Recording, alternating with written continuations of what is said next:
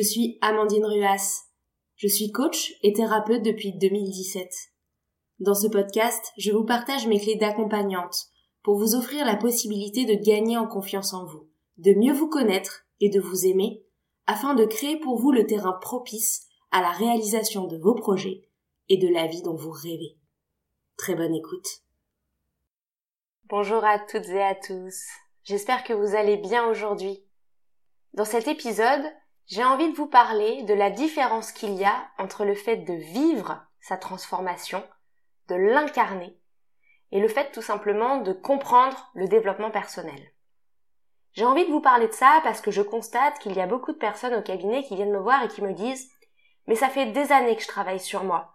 J'ai tout compris, mes problèmes familiaux, l'origine de mes peurs, l'origine de mes blocages, j'ai lu plein de bouquins de développement personnel, j'écoute des milliers de podcasts, et pour autant, j'ai l'impression d'être toujours coincé au même endroit, de pas réussir à me délester de mes peurs, de mes blocages, et de ne pas réussir à devenir la version de moi-même que j'ai envie d'incarner.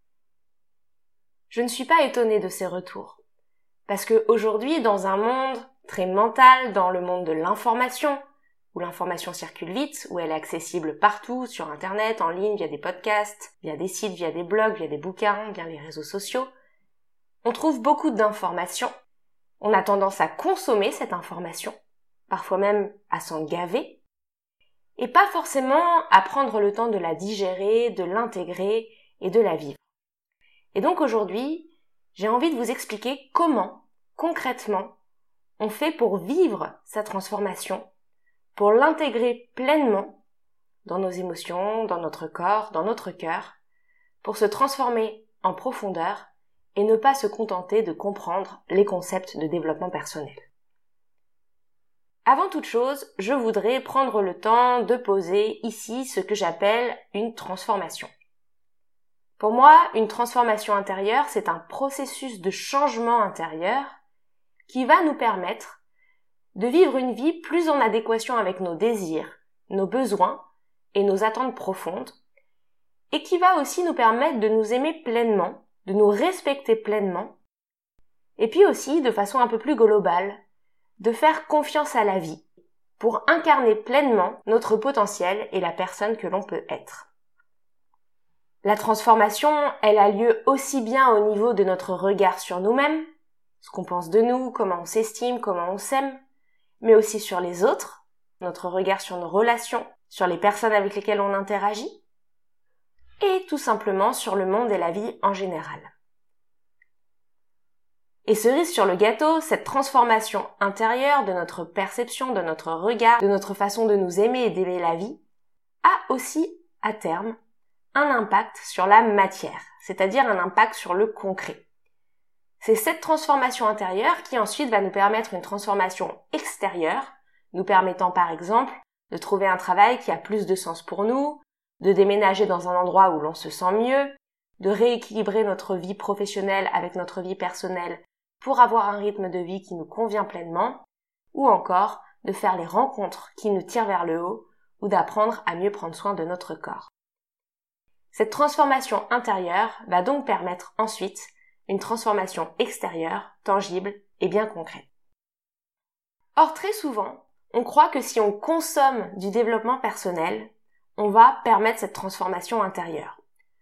On croit que cette transformation, elle passe simplement par le fait de se comprendre, de se connaître, et de connaître les clés, les outils, les concepts de développement personnel.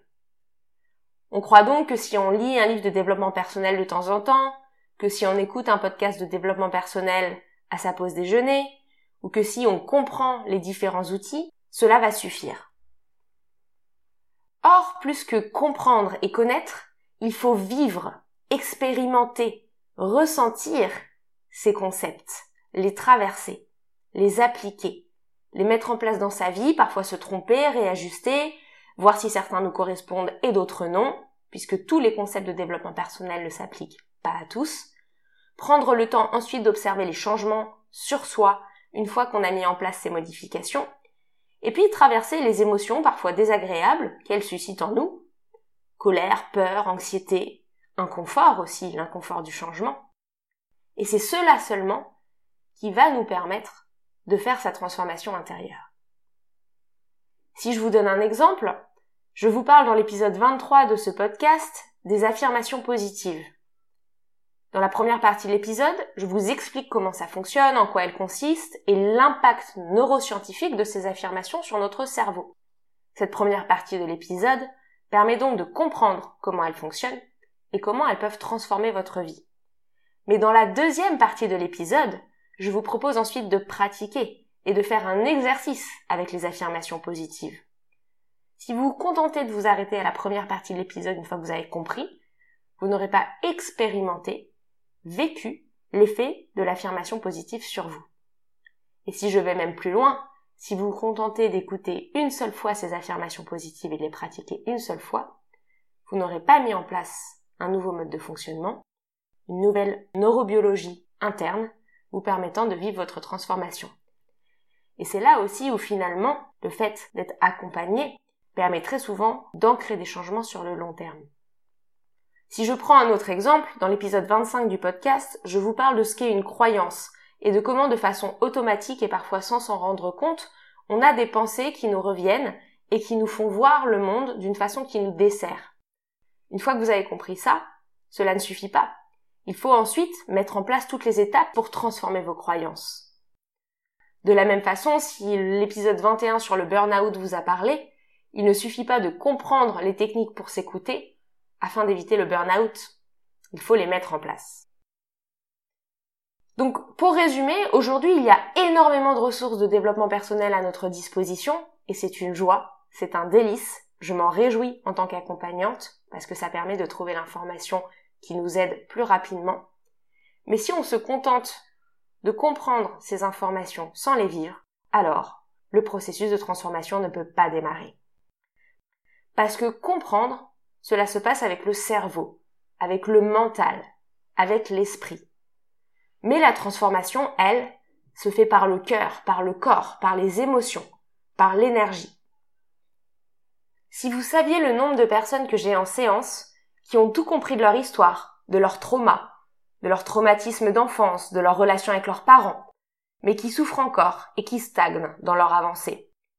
Ou encore des personnes qui ont des addictions, à la cigarette, à l'alcool, à la nourriture, ou qui ont des mauvaises habitudes, entre guillemets, par exemple de procrastiner, ou de ne pas prendre soin d'eux, ou de trop travailler, ou encore qui ont un manque de confiance en eux, et qui savent très bien d'où ça vient. Par exemple, mes parents m'ont dévalorisé, j'ai un grand frère qui est parfait, je me compare toujours à lui, on ne m'a pas autorisé à exprimer mes émotions quand j'étais enfant, j'ai grandi dans une famille où on me faisait comprendre que le travail, c'était essentiel pour mériter le plaisir. Et ces gens, très souvent, savent très bien donc d'où ça vient, mais ne parviennent pas à dépasser le problème. Et d'ailleurs, si je suis tout à fait transparente avec vous, moi aussi, j'ai été comme ça des années durant. Ça fait un peu plus de dix ans maintenant que je suis dans le développement personnel. Ça fait bientôt six ans que j'exerce en tant que coach. Eh bien, je peux vous assurer que les trois premières années où je découvrais le développement personnel, je consommais le développement personnel. J'adorais lire et relire Eckhart Tolle et son pouvoir du moment présent, les cinq blessures de Lise Bourbeau. J'emmagasinais tous ces concepts, je les notais, je faisais même des fiches, je savais à ce moment-là que je voulais devenir accompagnante par la suite, et donc euh, je notais tout ça pour en garder trace. Et pourtant je ne vivais pas ma transformation.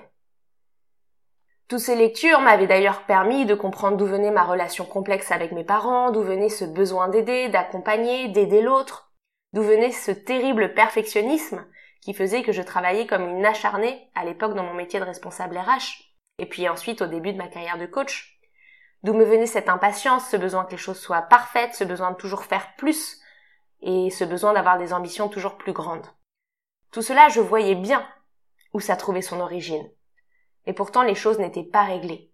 J'avais un mal terrible à mettre en place de nouvelles habitudes dans ma vie et à transformer ma personnalité.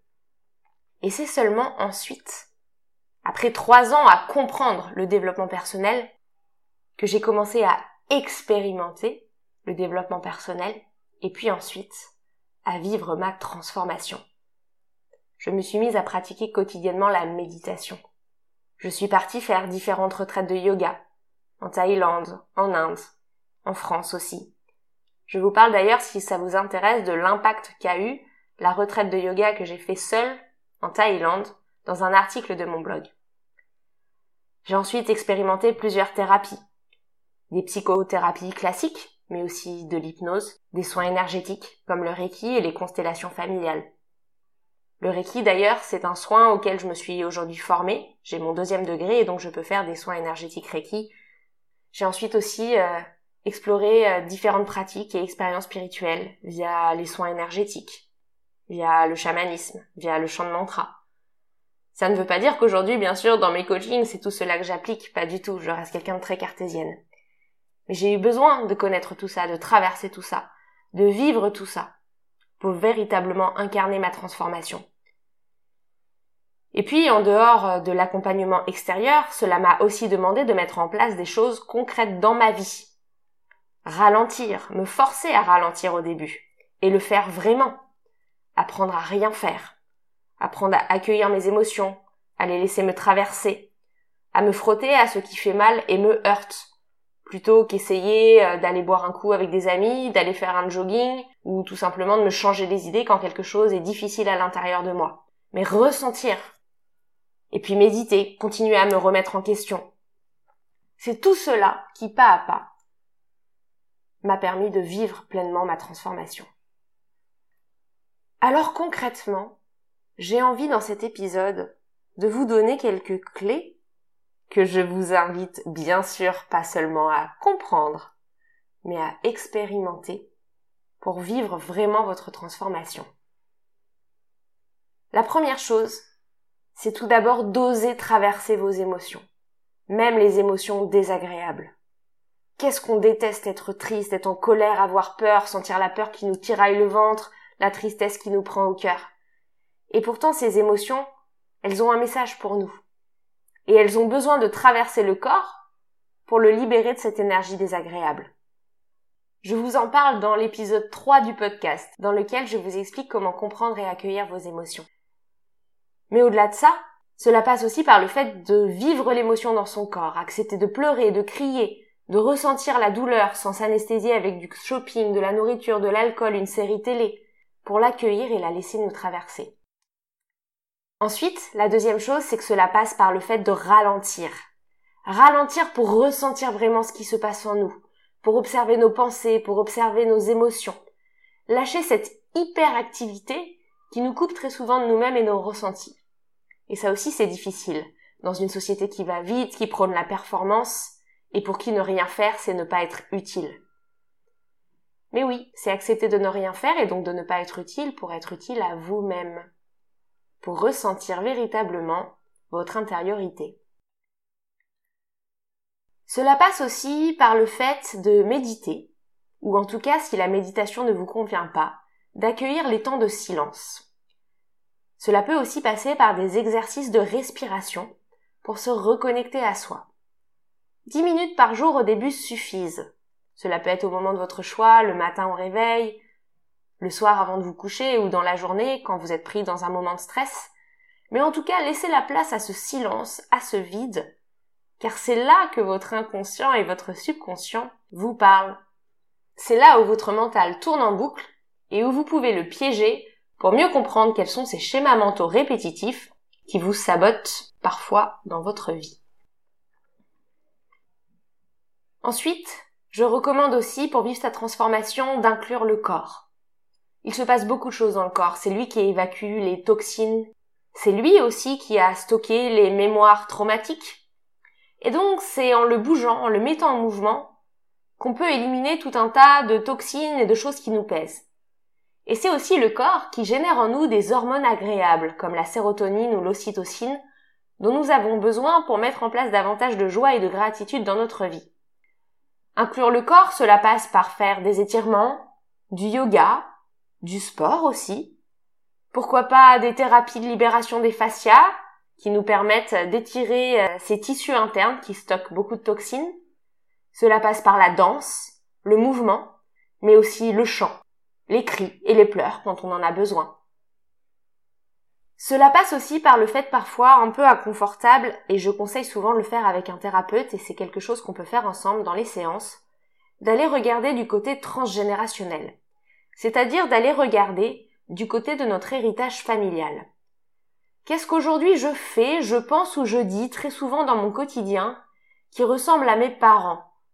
Ou au contraire, qu'est-ce que je fais parfois, que je pense ou que je dis, que j'ai l'impression de faire pour m'opposer à eux. Par exemple, est-ce que je travaille comme un ou une acharnée parce que mes parents m'ont toujours fait comprendre que le travail, c'était la seule chose qui faisait qu'on était méritant dans la vie? Ou est-ce que je ne fais pas du tout attention à mon corps et à mon poids parce que mes parents m'ont fait comprendre qu'il y avait que le mental et non pas le corps qui comptait dans la vie? Ou à l'inverse, est-ce que je fais beaucoup trop attention à mon corps parce que je me rends compte que j'étais choquée enfant par le fait que mes parents ne fassent pas attention aux leurs Très souvent, on fonctionne soit par mimétisme, soit par opposition. Quelle valeur j'ai hérité dans la famille? Est-ce qu'il y a comme des dictons qui me collent à la peau? Par exemple, moi j'avais le dicton il faut toujours faire de son mieux que j'entendais énormément de mes parents et qui m'a longtemps collé à la peau. Mais cela peut être d'autres dictons qui vous collent à la peau. Par exemple, pleurer c'est pour les faibles. Ou gagner de l'argent c'est être corrompu. Donc se demander en quoi je suis semblable ou différent de mes parents, mais aussi qu'est-ce que j'ai pu hériter d'eux et est-ce que ça me convient ou est-ce que j'ai envie de transformer ça et de changer ça dans ma vie. Autre chose que je recommande pour vivre pleinement sa transformation, c'est souvent, peut-être même tous les jours, de se poser des questions. Qu'est-ce que j'ai aimé dans cette journée? Qu'est-ce qui m'a plu et qu'est-ce qui m'a déplu? Comment je me suis sentie? Pourquoi est-ce que je me suis vexée à ce moment-là? Pourquoi est-ce que j'ai ressenti cette émotion? Est-ce qu'en prenant cette décision, j'étais alignée avec mes valeurs ou pas? Tiens, j'ai eu cette réaction aujourd'hui. Est-ce que j'aurais pu faire différemment? Est-ce que j'aurais voulu faire différemment? Quelle est ma vision de la vie? Qu'est-ce que je veux faire demain? Qu'est-ce que je veux devenir? Et puis enfin, Dernière chose que je vous invite à faire pour vivre votre transformation, et j'en suis pleinement convaincue parce que j'accompagne plusieurs personnes chaque jour, et parce que je l'ai vécu moi-même en me faisant accompagner, vivre sa transformation, cela passe aussi par le fait de faire de la thérapie, ou de l'accompagnement, ou du coaching, pour avoir un regard extérieur, un guide, quelqu'un qui vous confronte, qui vous aide à voir les choses différemment, qui vous aide à prendre de la hauteur, qui vous motive dans votre transformation dans les moments où vous avez envie de baisser les bras, qui vous donne bien sûr les bons outils, mais surtout qui vous aide à mettre en place des routines pour les incarner dans votre quotidien, et qui vous fait aussi expérimenter des choses en séance, et traverser et accueillir vos émotions. Quand je dis faire de la thérapie, cela ne signifie bien sûr pas seulement aller vous allonger sur le divan d'un psychiatre pour faire votre psychanalyse pendant des années. Ça peut, bien évidemment, si ça vous correspond mais cela peut aussi être tout un tas d'autres techniques thérapeutiques qui vous parlent. L'hypnose, le coaching, la psychothérapie, pourquoi pas le chamanisme ou la psychothérapie énergétique, pourquoi pas le reiki, pourquoi pas les constellations familiales? Il existe pléthore de thérapies et si vous avez des questions à ce sujet-là, je peux vous conseiller des personnes pour vous accompagner ou des types de thérapies si vous vous demandez qu'est-ce qui vous conviendrait le mieux. À titre personnel, dans les séances que je fais en plus du coaching, il y a un outil superbe que j'aime beaucoup utiliser pour euh, allier tout ça, pour allier le corps, les émotions, l'esprit, l'accueil de soi, le questionnement. C'est la PNL, la programmation neurolinguistique. Et je m'étonne encore parfois de voir comment cet outil permet à des clients qui étaient bloqués depuis des années, alors qu'ils avaient compris pourquoi ils étaient bloqués, eh bien tout à coup se transformer grâce à la traversée émotionnelle et subconsciente que la PNL permet. C'est peut-être ici très rapidement l'occasion de vous glisser deux ou trois mots sur la PNL. Je ne crois pas vous en avoir encore véritablement parlé dans un épisode. La PNL ou programmation neurolinguistique a été développée dans les années 70 et elle est aujourd'hui de plus en plus utilisée en thérapie et en coaching, même si en France elle traîne encore à arriver. Elle mobilise différentes techniques que je ne vais pas forcément euh, toutes vous présenter, mais simplement pour vous en donner quelques-unes, il y a de la visualisation guidée, la respiration, une technique d'hypnose ou de suggestion hypnotique, la mobilisation des sens, du mouvement, l'intégration émotionnelle, l'utilisation aussi d'un dialogue et d'un langage transformateur par l'accompagnant pour glisser de nouvelles façons de penser dans l'inconscient de l'accompagner.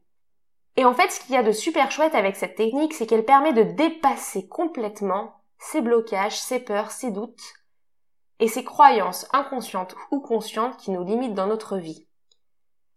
Elle agit sur une partie plus inconsciente de l'esprit, pour déprogrammer les schémas de pensée qui nous bloquent.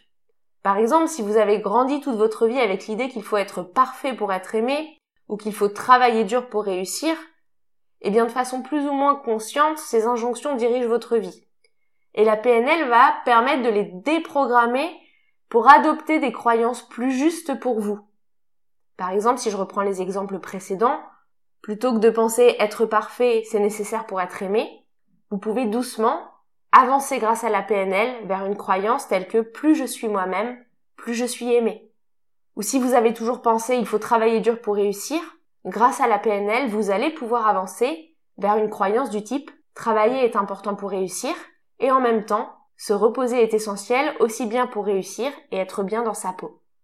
Et donc grâce à ces outils de respiration, de visualisation, de mobilisation des sens et d'intégration émotionnelle, la PNL va vous amener, comme un outil pépite qui va plus loin qu'un coaching classique, à transformer vos croyances et à ne plus rester bloqué au niveau du mental. C'est pour ça que j'adore la PNL en coaching. On l'utilise pas forcément à chaque fois, je la propose et si la personne n'a pas envie de tester et préfère rester sur un coaching classique, il n'y a aucun souci. Mais c'est un outil de thérapie bref que j'adore proposer et qui très souvent laisse mes clients sans voix. Pour parenthèse, j'y suis formée via l'Institut Synapse avec lequel j'ai passé mon niveau technicien 1 et mon niveau technicien 2, et puis ensuite avec l'Institut Paul Pironnet pour le niveau praticien. Si vous avez des questions sur la PNL, n'hésitez pas à me contacter via le formulaire de mon site ou via mes réseaux sociaux. En conclusion de cet épisode, si jamais vous vous sentez bloqué dans certains automatismes, dans certains traumas, dans certaines difficultés qui reviennent ou dont vous n'arrivez pas à vous dédélester, c'est probablement que vous avez compris beaucoup de choses, mais que vous n'avez pas encore vécu pleinement votre transformation. Dans ces cas-là, bien sûr continuez à vous documenter sur le développement personnel ou le développement spirituel. Mais surtout, surtout, mettez en place dans votre vie une intégration du changement par le corps, par les émotions, par la méditation ou la respiration, par le fait de ralentir et par l'accompagnement thérapeutique adapté qui vous permettra de vous sentir accompagné par la personne la plus douce et la plus efficace pour vous et de véritablement intégrer et vivre votre transformation intérieure pour enfin mettre en place les changements qui vous tiennent à cœur dans votre monde extérieur. J'espère que cet épisode vous a plu. Si vous pensez qu'il peut être utile à l'un de vos proches, n'hésitez pas à le partager ou à lui mettre 5 étoiles sur la plateforme sur laquelle vous l'avez écouté.